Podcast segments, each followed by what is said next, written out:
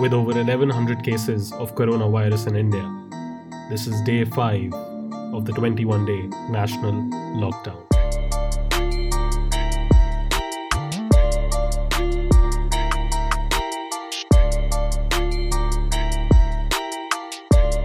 Thank you for tuning in for the day 5 discussion of the national lockdown.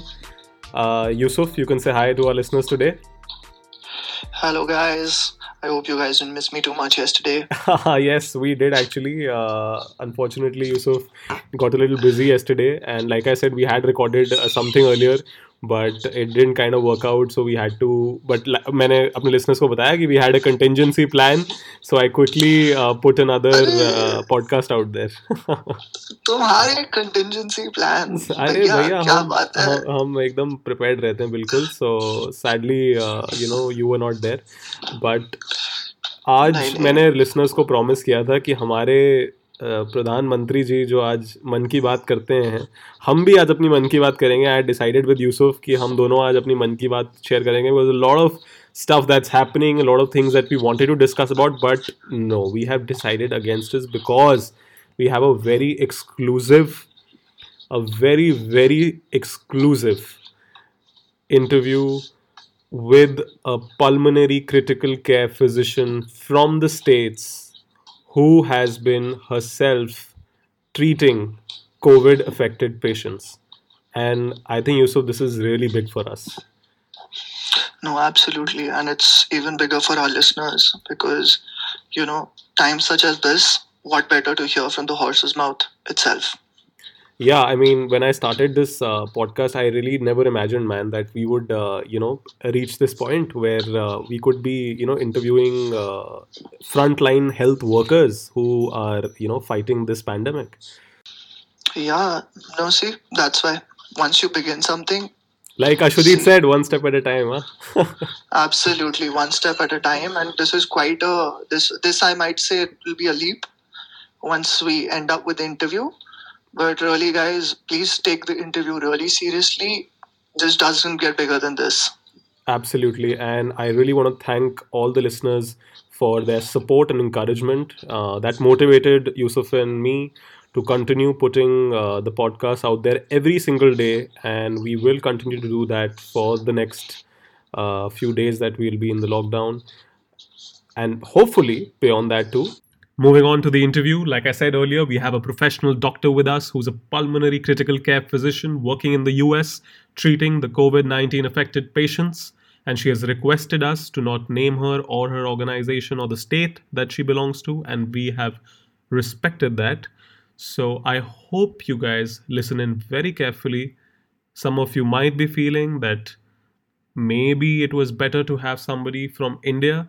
But like I said, the purpose of this show, especially for those who are tuning in for the first time, the purpose of this show is to give you guys some perspective. We bring fresh perspective each day with each episode.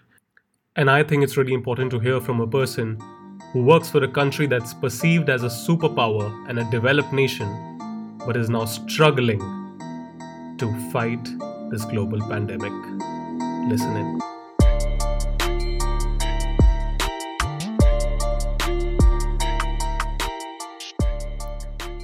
Thank you for joining us here. I know you're really busy uh, in the US uh, as a frontline health worker. These are very pressing times. Um, now, considering that uh, the US has actually eclipsed China and Italy as the new epicenter for the COVID 19 virus, I firstly want to thank you for your efforts in helping uh, combat the virus and treating so many patients right now in the US. So, can you please sh- share with us some key insights, uh, some information about uh, you know what's happening uh, in the states right now? What's the what's hap- what's the conversation like with the doctors? Uh, what are the concerns primarily, and also your experiences uh, with the patients that you've been treating who are infected with the COVID virus? So, um, so let me start by saying that you know, um, uh, thankful enough where I work, we haven't seen a surge yet uh, for infected cases. But um, I was working in the ICU last week, and I have a feeling that you know it's it's not far um, from us reaching where New York is today, unfortunately. Um, Mm. obviously, it's hard to give timelines as to when that's going to happen, but it probably will, and it will soon. Um, this may be a good question for people who are actually working in New York, who the city which is uh, seeing significant amount of COVID cases. Yeah, there are about To 60,000 cases now. Yeah, there. Mm. Right, and it's it's ramping by uh, you know by by the minute. Um, Hmm. But yes, so I have actually I actually have physician friends who are frontline in New York. Uh, Oh, okay. Who I've spoken to, and I you know I've you know I see their posts all the time, and the bigger problem here for you know we, we're not we're not we're physicians we took our hippocrates oath we all want to work uh, through this and help people get get through this the problem is that for the healthcare uh, workers especially in new york they're having significant you know uh, protective equipment shortage Yes, I've been reading a lot that- about that. Yeah, yeah. Yes, so that it's it's very hard for a frontline worker to go to work and not be equipped to take care of such patients. And I think that's really sad state of affairs. You would think that, you know, in a country where resources are not scarce like other countries, um, you would be well equipped, but unfortunately, you know, we are not. And that's such a I surprising I- thing. that's such a surprising surprising thing to see because you know is. America is considered like such a superpower and this developed nation that you know people perceive it to be. It's such a bizarre thing uh, to now hear from you the kind of problems that uh, you know we are facing, uh, like uh, work healthline workers in US are facing. Right. So they're actually like reusing their protective equipment just yes, so that I've they can reading take- about be that. taken That's care that's that's crazy. Yeah. That's crazy. Well, you know, these are dire times, and this is what you do when, you know, shit happens, unfortunately. I- in- um, in if fact, I'm allowed in- to say in- that. in fact uh, no no you can say everything ऐसा कुछ नहीं है यहाँ पे but uh, I, I was actually reading that nurses were protesting outside hospitals uh, because the supervisors were uh, asking them to you know reuse protective equipment which they didn't want to so I'd been reading You know, about it is that not the safest thing to do, I have to say. And as I said, I, I would consider myself lucky to be in a spot where um, we still have protective equipment available. But I don't know what's going to happen in the next week when the surge hits my town. and, you know, we may be in the same situation or as the same spot. Mm-hmm. So, you know, it, the reason why, you know, we all go on social media, all the physicians, nurses, all the frontline healthcare workers are going on social media and telling people to stay home and social distance themselves is just so that we can prevent that surge from happening. And it, if it does, we at least have enough equipment available to, you know, take care of patients who are really sick. Um, so I, again, you know, I, I know you're doing this podcast and I would say this again, that stay home. but that's Don't come out unnecessarily.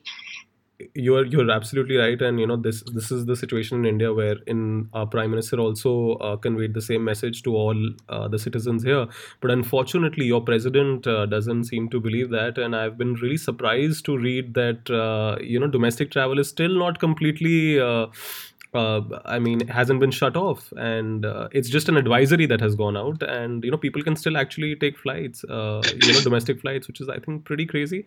And the governor in New York also not, uh, I think, taking the whole situation very seriously, and he actually called the idea of a lockdown really bizarre. He said it's going to be counterproductive, and he doesn't see a reason why there should be a lockdown right now. So these kind of comments by politicians in America, how, how do you perceive these things? How do the doctors in US perceive these things? These comments by governors and other politicians in US. you know, I uh, honestly I don't want to get into the political side of it, and I would refrain myself from talking about the political part of it. I can only tell you from a physician aspect and from a doctor's perspective and from a human being's perspective. In all honesty, that yes, you know, um, it is going to be super hard if you lock down a country like India did, but um, at this point in times of need. Um, again it's so hard to say what is the right or the wrong thing to do. And um, I, from my perspective and from uh, from I, I don't want to be judgmental i don't want to be anything i just want to tell people that you know no matter who says what please just stay home stay safe and don't come out if it's not absolutely necessary that's all i would say and again i would want to you know not get into the political aspect of it because No, there that's fine. That's fine. so many you know We'll ifs move on and from buts it. Yeah. and- yeah, yeah. No, no, we'll Yeah. move on from that. Move on from that. But you mentioned earlier about supplies and uh, how there's a shortage of it now in US and Yes. people are being forced to reuse some protective equipment. I've been even reading about the shortage of uh, supplies in New York to an extent that they're saying that probably they only have one week more uh, where they can be, uh, you know, where ventilators can be available. Like after a week, they don't know if they have enough ventilators. And you know, we're talking about America here. Uh, I can't even imagine if such a such a situation, uh, you know, comes to India and uh, even Yeah. doctors talking about uh, br- uh, uh, them buying equipment uh, now from uh, brokers they have actually been uh, bootlegging there are there are bootleg bootleg supply uh, suppliers now for equipment and uh, there are brokers who are charging $17,000 now for equipment that's worth probably $2,500 because there's such an acute shortage. These kind of uh, things are just uh, bizarre. And I was reading that Detroit could also probably run out of ventilators completely very soon with the number of cases that are coming yeah out. so so that is the issue right um, so if you look at states like new york or um, you know other states which are affected significantly um, uh, washington for instance seattle um, the problem is that you know you are only equipped so you you can only prepare so much when shit hits the fan you really don't know where you are headed. Things can get better or things may get even worse than what you have seen. So it's hard to judge. Uh, I think what I would say is that preemptiveness is important. Getting Hmm. prepared for a surge is important. So what we are doing right now is literally just making protocols in case we come to a point where we have that surge, like New York, so that we are little a little better equipped than what they were. Again, you know, it is hard to say or hard to judge what's going to happen when that time comes, because in those dire times who knows you know all those protocols fail and things don't work the way you thought they would work so you, planning definitely helps but i don't know where at what point it actually fails and you know you you don't know what's coming next That's true. That's Um, true. But uh, could you share some, uh, I mean, experience now of what's what's the mood like? I was very actually happy. I must uh, tell all the listeners uh, when you told me that no, we guys are very pepped up. Like all the doctors are really charged and they really want to, you know, uh, you know, get into work and help the patients out. The mood is very, I mean, positive in a sense. It is. I was very I heartening really to hear to that. say I was very impressed to hear that. Please uh, tell us more about so it. let me let me tell you something you know when you i know it sounds all philosophical um, and maybe nonsensical but when you actually take the oath when you you know finish your medicine and then you go on to do your training the only thing you hope for and you know wish for is that you're able to you know do the best that you possibly can in your profession and help people out and i think these are the times when you have to step up and say well yes, you know, this is what I did medicine for, and this is what I want to do to help people. And this is the right time to do it. So I think at least people I know, and you know, personally or professionally, actually both, uh, we are all ready um, to help when the need comes, and as the need is now.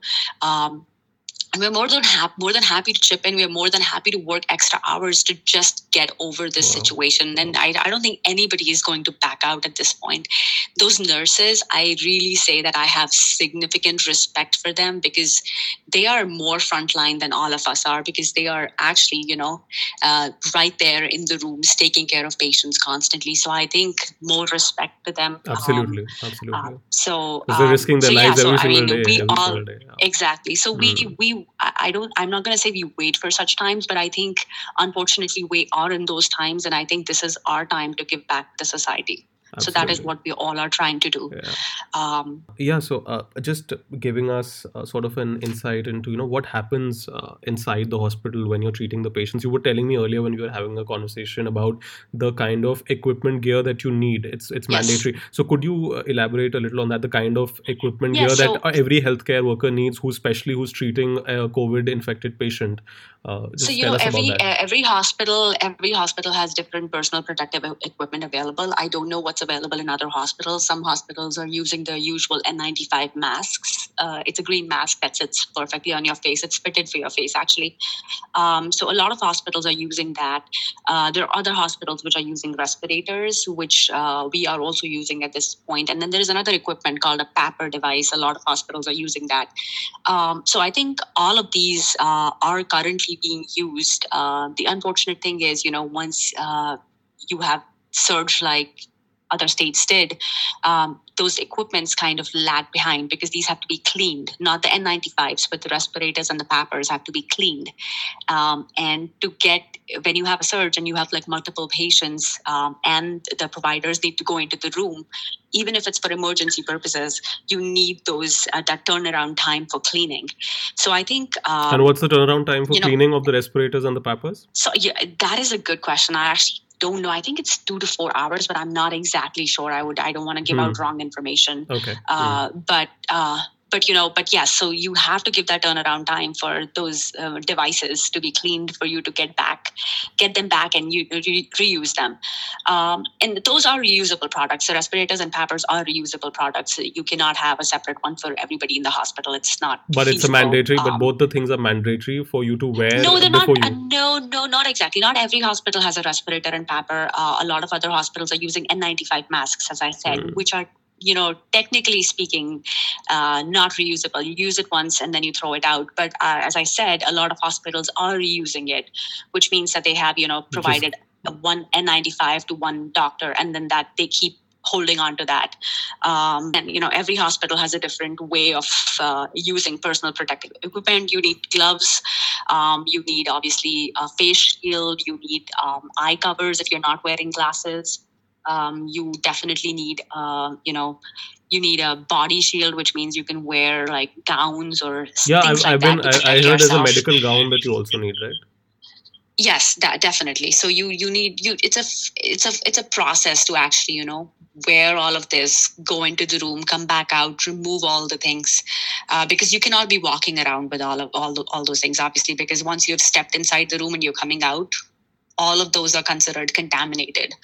Um, so all of them need to come out. So the next time you go into a patient's room, you have to redo the whole process. So how much time does it take, uh, you know, for you to first wear it and then go inside the room where you're treating the patient, come out? Yeah, and, so- yeah, how's so we all process like? received we all received training actually um, to do this to actually gown up and you know do the make take the appropriate steps. There are like there are there's a person at least my again i cannot talk for any other hospital. I can only talk about my hospital. Uh, we have one person who actually has a checklist in their hand and they read the checklist off to you step by step and you follow each step to the t so, like the first step would be clean your hands with the sanitizer. So, you do that. Step two would be wear a gown, make sure the gown has no problems or defects in it. Step three would be, uh, you know, wear your uh, respirator or the PAPR, depending on which one you are fitted for.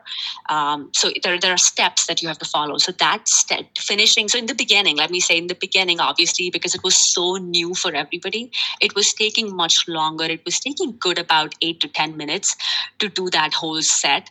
Uh, but I think now we are much faster because we have done it a few times. So you you know it comes. It's like you do it a hundred times, and now you are like so used to following the steps, so you become much faster.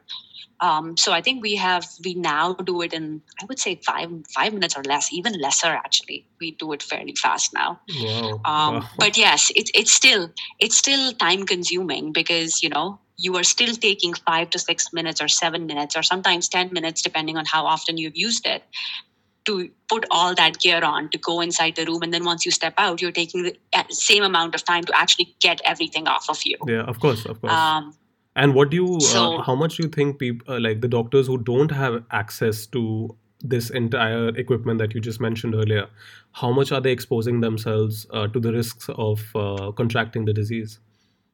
I do feel that a lot of them are wearing N95s. From what I can tell, uh, yes, the N95s. The, the, a lot, some of them may be reusing their N95s, but I, I, I don't think anybody is going inside the rooms without appropriate equipment. Again, I may be absolutely wrong, and there may be you know hospitals in the community where people do not have these equipment, and it's hard for me to answer that question, unfortunately.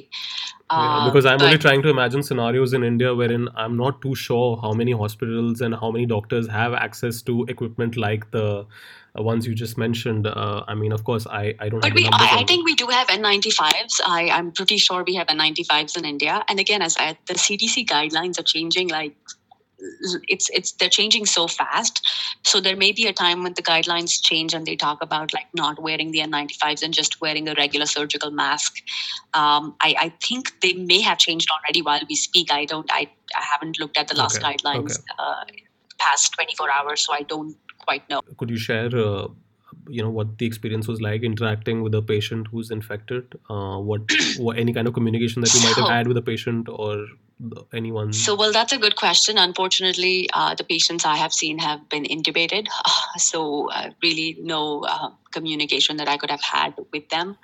Uh, but uh, you know, from what I can tell, you know, um, from my um, colleagues who probably took care of the patients before they got intubated or before a breathing tube went in.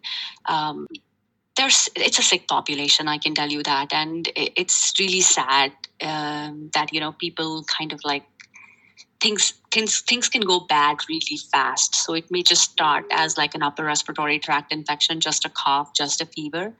But i've seen like you know people's oxygen levels suddenly going from like almost nothing no requirement to like oh my god now we have to put a tube down to help them breathe and put them on a breathing machine. So the drastic chain of events i, I think that's uh, that's very scary and uh, it's um, I, I don't even know how to express it unfortunately i wish i had better words that. but i don't I understand that. So you're saying it can, uh, you know, the situation changes very, very quickly uh, sometimes. very rapidly yes the Mhm. deterioration is so rapid that you don't even have the time to like you know for a second you think that everything is okay and then you blink your eyes and you're on the totally the a totally other end of the spectrum and uh, you know doctors have been demanding a more production of ventilators and uh, Right. there's been a shortage of that so how does that really help um, in treating the patients So, um, so I think obviously if somebody is in respiratory failure, which means they cannot breathe on their own, their lungs need help.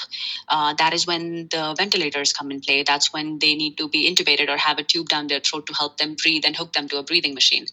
So, I think because the patients decline so fast and their oxygen requirements, uh, you know, go up so significantly, um, uh, that is one reason why we need more ventilators. Because if people are going to get sicker and sicker, like they are, uh, you would need more breathing machines to help their lungs uh, till the time things kind of get better. Um, and I think if you have more cases, more cases who are sicker, like in New York, they definitely need more ventilators to help those patients tide through that situation. but don't you think Um, so sometimes these think- doctors can get into a dilemma as to how do they prioritize who gets the ventilators first because there are so only a limited number of them that. Yeah Correct, but we haven't reached that stage yet, which Italy was in. Unfortunately, uh, Yes. um, um, unfortunately, we are we, we are not in that stage where you know the Italian doctors had to really think about prioritizing. Um, so I'm I'm glad we are not in that spot uh, where people are like you know where doctors have to make that judgment call, and I. It, it's not easy. It's just it's if, if it comes to that it's going to be an extremely hard decision to make. No i understand that. I understand um, that. because you you in the end we are all dealing with lives here and it's not our call to make. Um, you know what i mean? It's it's just going to be a very very very difficult thing if And- we go through it. and what are the recovery chances uh, you know of patients who get infected? You know it's hard to again percentages at this time where uh, the target is constantly moving is going to be very hard to give. There i cannot give you percentages. Um, the data is coming out slowly and steadily. There have been there have been patients who have recovered completely and then there have been patients who have not recovered. There have been deaths too unfortunately. Now till all this is over until you know constant data comes out from all these cities which are seeing the surges that's the only time we can you know come up with numbers and percentages at this time i, I don't think i'm in that position to you know give you an accurate percentage of yeah how but many since people are recovering and how many people um, i'm sorry and i'm not getting better Hmm. But since uh, there's no vaccine out there in the market to treat the patients, and you know all the governments of the world are scrambling to find uh, find one. Um, so, what is the process that you guys follow uh, to help a patient you know, recover? have to help a patient recover. yeah so Hmm. there have been so you know obviously you know you're trying to you put them on the if their if their breathing fails you're trying to put them on the ventilator and giving them their lung support till the time the lungs recover uh, and then you're trying to give them medication so there are certain trials clinical trials that are running at this time in different parts of the country uh, some for antiviral medications some for um, you know there are other medications that we are trying uh, so I, i'm again you know it's hard. If we are still generating data as to what is going to help it's hard to know. Um, it's only when these trials will so- show some fruitful results can all of us say that all right this medication actually did work. Yeah that's exactly what i wanted to Uh, understand you know what kind of medication then you then you give to these patients because you know you are also not sure what so again you know i can go i can go into the medical aspect of it. So there are some trials on antiviral. There's a specific antiviral medication that we are trying. Okay. Uh, there's one trial ongoing for that. And then there is other trials. I just spoke uh, actually had a friend of mine tell me that there is a trial that they're doing at another hospital a big hospital in uh, us where they're trying another medication uh, which is basically um, a medication that helps in preventing, you know, um, significant inflammatory response in the body. Um, so they're trying that medication. So they, they they're still recruiting patients. So it's as I said, it's hard to give out numbers and percentages and you know saying that this worked and this did not work. It's only when things start to show some benefit will some data come out and you know people can say, well, this worked and this did not work. So we are trying things, but I I don't have good data for anything at this time. Um, um, it's only ti only time can you know tell.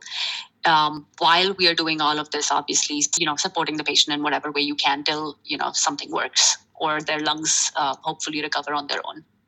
All right. And uh, and i believe uh, you know people who already have some respiratory issues and some ailments they're i think at a higher risk of uh, getting yes they are unfortunately so what- yes so so, what kind of, uh, chronic uh, yeah. chronic any kind of chronic lung disease uh, uh, be it bad asthma be it copd be it interstitial lung disease any kind of bad lung disease for that matter uh, just puts you at a higher risk uh, Of getting and infected. obviously if you have yes and then um, you know if you have if you, your age unfortunately if you're older uh, come in the older population then you're you're definitely higher risk compared to regular population.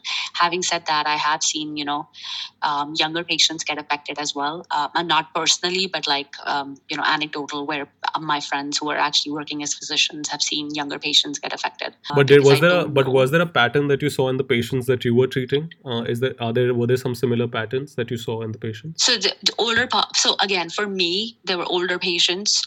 Um, they had previous like tons of previous comorbidities. Uh, but again you know that's just we're we're talking about a single center. Um, yeah very small uh, when you look at yeah we're i'm talking about like almost negligible population. Like if you talk to somebody who's working in new york uh, who is like taking care of like active covid patients right now who pretty bad uh, they can probably give you more data as to what kind of pattern they are seeing in their patient population. Uh, but i it's it's hard to it's hard to know um, at this point in time. I'm sure as i said you know as as things progress and move forward, people will kind of like come out with papers and data to help course support course or help you know other other hospitals and other doctors. Yeah i'm sure. But have you been in touch with anybody in india the doctors what they have been saying what what experiences have they been sharing You know, the only thing I've uh, um, I've heard from India is that there's it's it's I, I think similar to what we have here at this time with lack of uh, personal protective e- equipment. Um, so um, I I'm not I, I haven't spoken to anybody who has taken care of COVID patients directly, so I don't have you know the medical aspect of it. yeah uh, my friends are trying to procure like uh, personal protective equipment for like their hospital staff to see if you know um, but i think they're get, they're getting some hiccups and i am not exactly sure what those are but it's just so hard. And i don't know if it's because people um, have personal protective equipment that they grabbed and they have it at home or I, I don't know what the connotations or what why why we are lacking personal protective equipment i'm guessing because we have to re, you know use it so so often. And that's why you know um, we're lacking it but i it's hard for me to you know comment on what's happening in india because i'm not physically there but uh, what do you what do you feel about uh, the kind of testing that's happening in US right now? Do you think uh, it's been it's been good enough? I mean, that's that's helped in a way of um, you know identifying cases quickly, or you know we're still not doing enough So- testing there. So, you know, again, you know, it's very hard to say that because we have so, if we do, we have so many people affected that getting te- testing everybody would, uh, in an ideal world, yes, we should test most people. However, with the resources being scarce, it's just super hard to test everybody. Now, having said that, uh, you know the testing every state uh, department is running tests the turnaround time is it's not it's not fast let me tell you that it takes time for test results to come back but most hospitals are trying to you know get their own tests running so that they can do it in house and they can get a faster turnaround time. Um, like my hospital just got tests uh, their own tests so we are trying to do most testing in house having said that the test doesn't take two hours it still takes a couple of hours and it's run a couple of times in the day which means that you know if somebody comes in in the middle of the night the testing will happen the next morning. So again the turnaround time you know can be anywhere from like 12 hours to 24 hours Oh, um, okay. so it's still taking time Although I it's still did, taking time although I did read that there's a, a US-based lab that has unveiled a portable test that can tell if someone has COVID in like five minutes. Uh, so there's a lab that has unveiled a test like that. Uh, I'm I don't know if that test is in practice yet. not yet, not yet. It's Uh, not in practice. Uh, right. So I mean, they're Right. still, I think, uh, trying to figure how to you know put it out there. I guess. Uh, but um, so tell us uh, the whole process of you know when a person um, you know decides to get tested as per I mean the. CDC protocols. Uh, what's the process like? So it you know it depends every again you know it's a very uh, hospital based and the protocols are very different for every every medical center that you go to.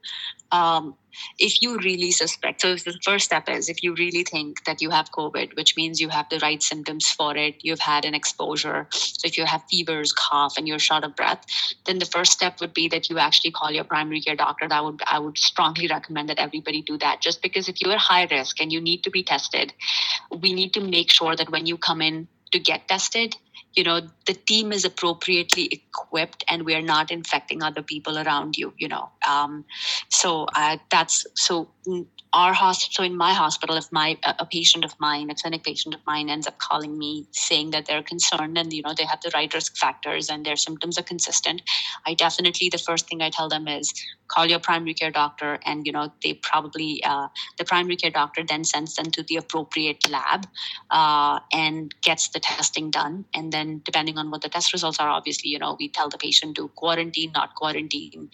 Um, and then, um, if you if you if you are being tested during that period of time till your test result comes back then definitely you know you should be home quarantining yourself not coming in contact with people that's you know an automatic thing which you everybody should understand that if you are being tested till the test result is not negative you are high risk um, and Mhm. once the test result comes back negative sure you can you know continue to go back to your usual life just maintain precautions you know social distancing and whatever we have talked about so that's the route we are going uh, however you know things may be very different um, in other hospitals because protocols are very different.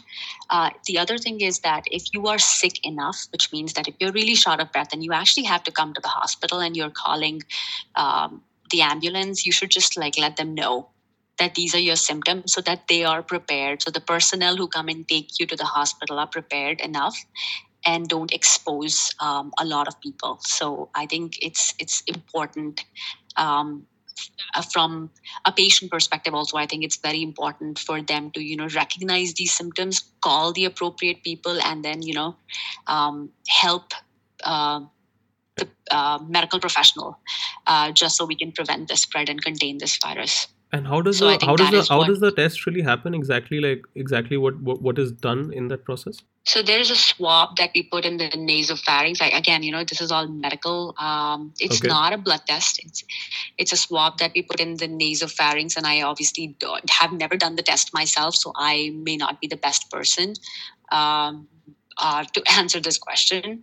Uh, but you literally have to like put a small swab in your nose, at literally at the back of your nose, and try to get a sample, and then they run it in the lab uh, to see if there is any virus that they identify. And you Uh, said currently so- the turnaround time can be up to 12 hours also for us.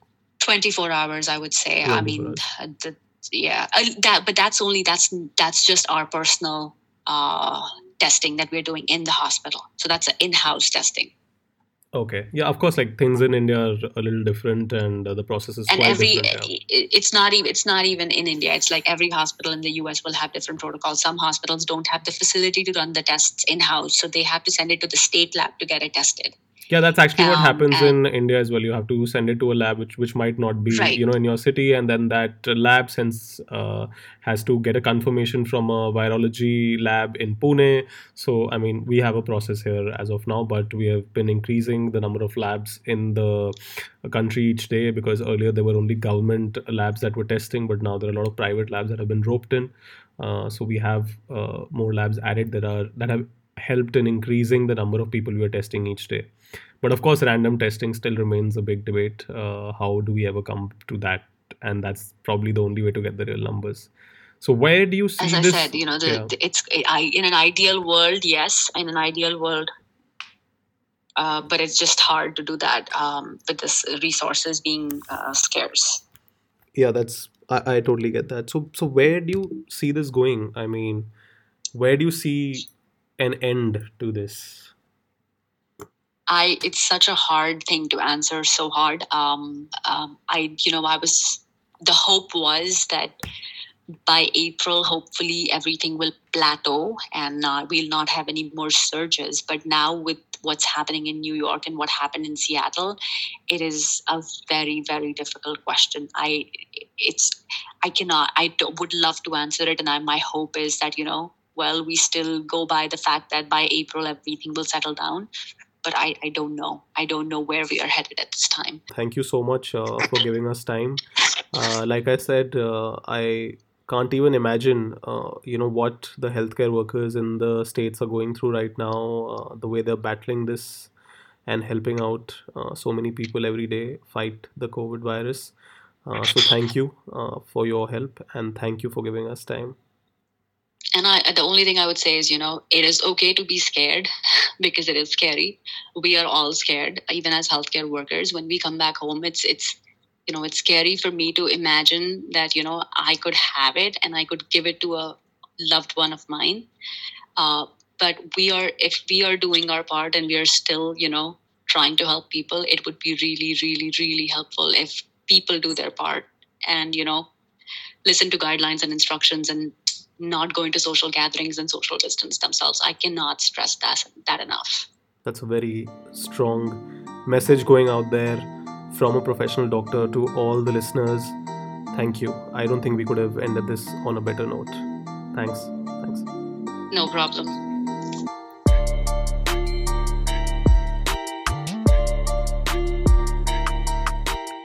That was incredibly insightful, and uh, I can only apologize to my listeners in case I missed out on some important questions that I should have probably asked. Uh, but you might understand that I'm also a little overwhelmed by the situation that I've been put in. And uh, Yusuf, what are your thoughts? I mean, it just does not get better than that. I mean, guys, now you've heard it from the doctor herself. Stay at home. That's the best thing you can do for the medical experts out there fighting the virus. Hands on. Just stay at home, maintain social distancing. And I mean, I would really like to thank her again for taking time out. And Ashwin, seriously, मतलब यार इससे ज्यादा अब तू बता यार मतलब what else startup owner lawyer and now a doctor No, I think uh, what matters for me is uh, not, uh, you know, who I get on board, but I think uh, the kind of information I can put there, put out there for the listeners. I think that that matters to me more. And Aj, that's why I'm a little serious also today because you know what I've heard. Uh, you know, it really shakes me up uh, because there are so many health workers out there, uh, like uh, not not just you know in India but all across the globe. Like the person who we were just talking to, uh, you know, they're risking their lives every single day, and you know we don't even realize what what issues and what problems they can also even go through. Uh, and uh, my prayers to the, my prayers uh, for them and my support, my encouragement, and I hope that we all uh, you, me, the listeners can thank all the frontline workers helping combat this pandemic from the bottom of our hearts. And that's all I can say today as my closing thought. absolutely absolutely. And no it really and you know it's actually true. It's all about the information. And you know in the i think the first five days we have tried our level best to bring out as much relevant information as we can. And I hope it's coming of some use to each and every one who's been listening to us. But hats off, and guys, just one thing this guy has been literally burning the midnight oil. So, boss, please get some sleep today. It's a Sunday. Remember that. yes, I know. I have been losing a lot of sleep over these podcasts, but yeah, I'll try to get some uh, sleep today finally. Hopefully अभी भी काफ़ी से एक तो बज ही गया है अभी मेरे को इस पे इसको एडिट भी करना है तो आई डोंट नो मैं कब सोऊंगा और कब उठूंगा और क्या करूंगा but yes I have we we both have been working hard and we'll continue doing uh, this uh, because we want our listeners to get uh, the right perspective, and I only expect them to come back to listen to us tomorrow again for day six as we take the discussion further during this national lockdown. So please tune in tomorrow.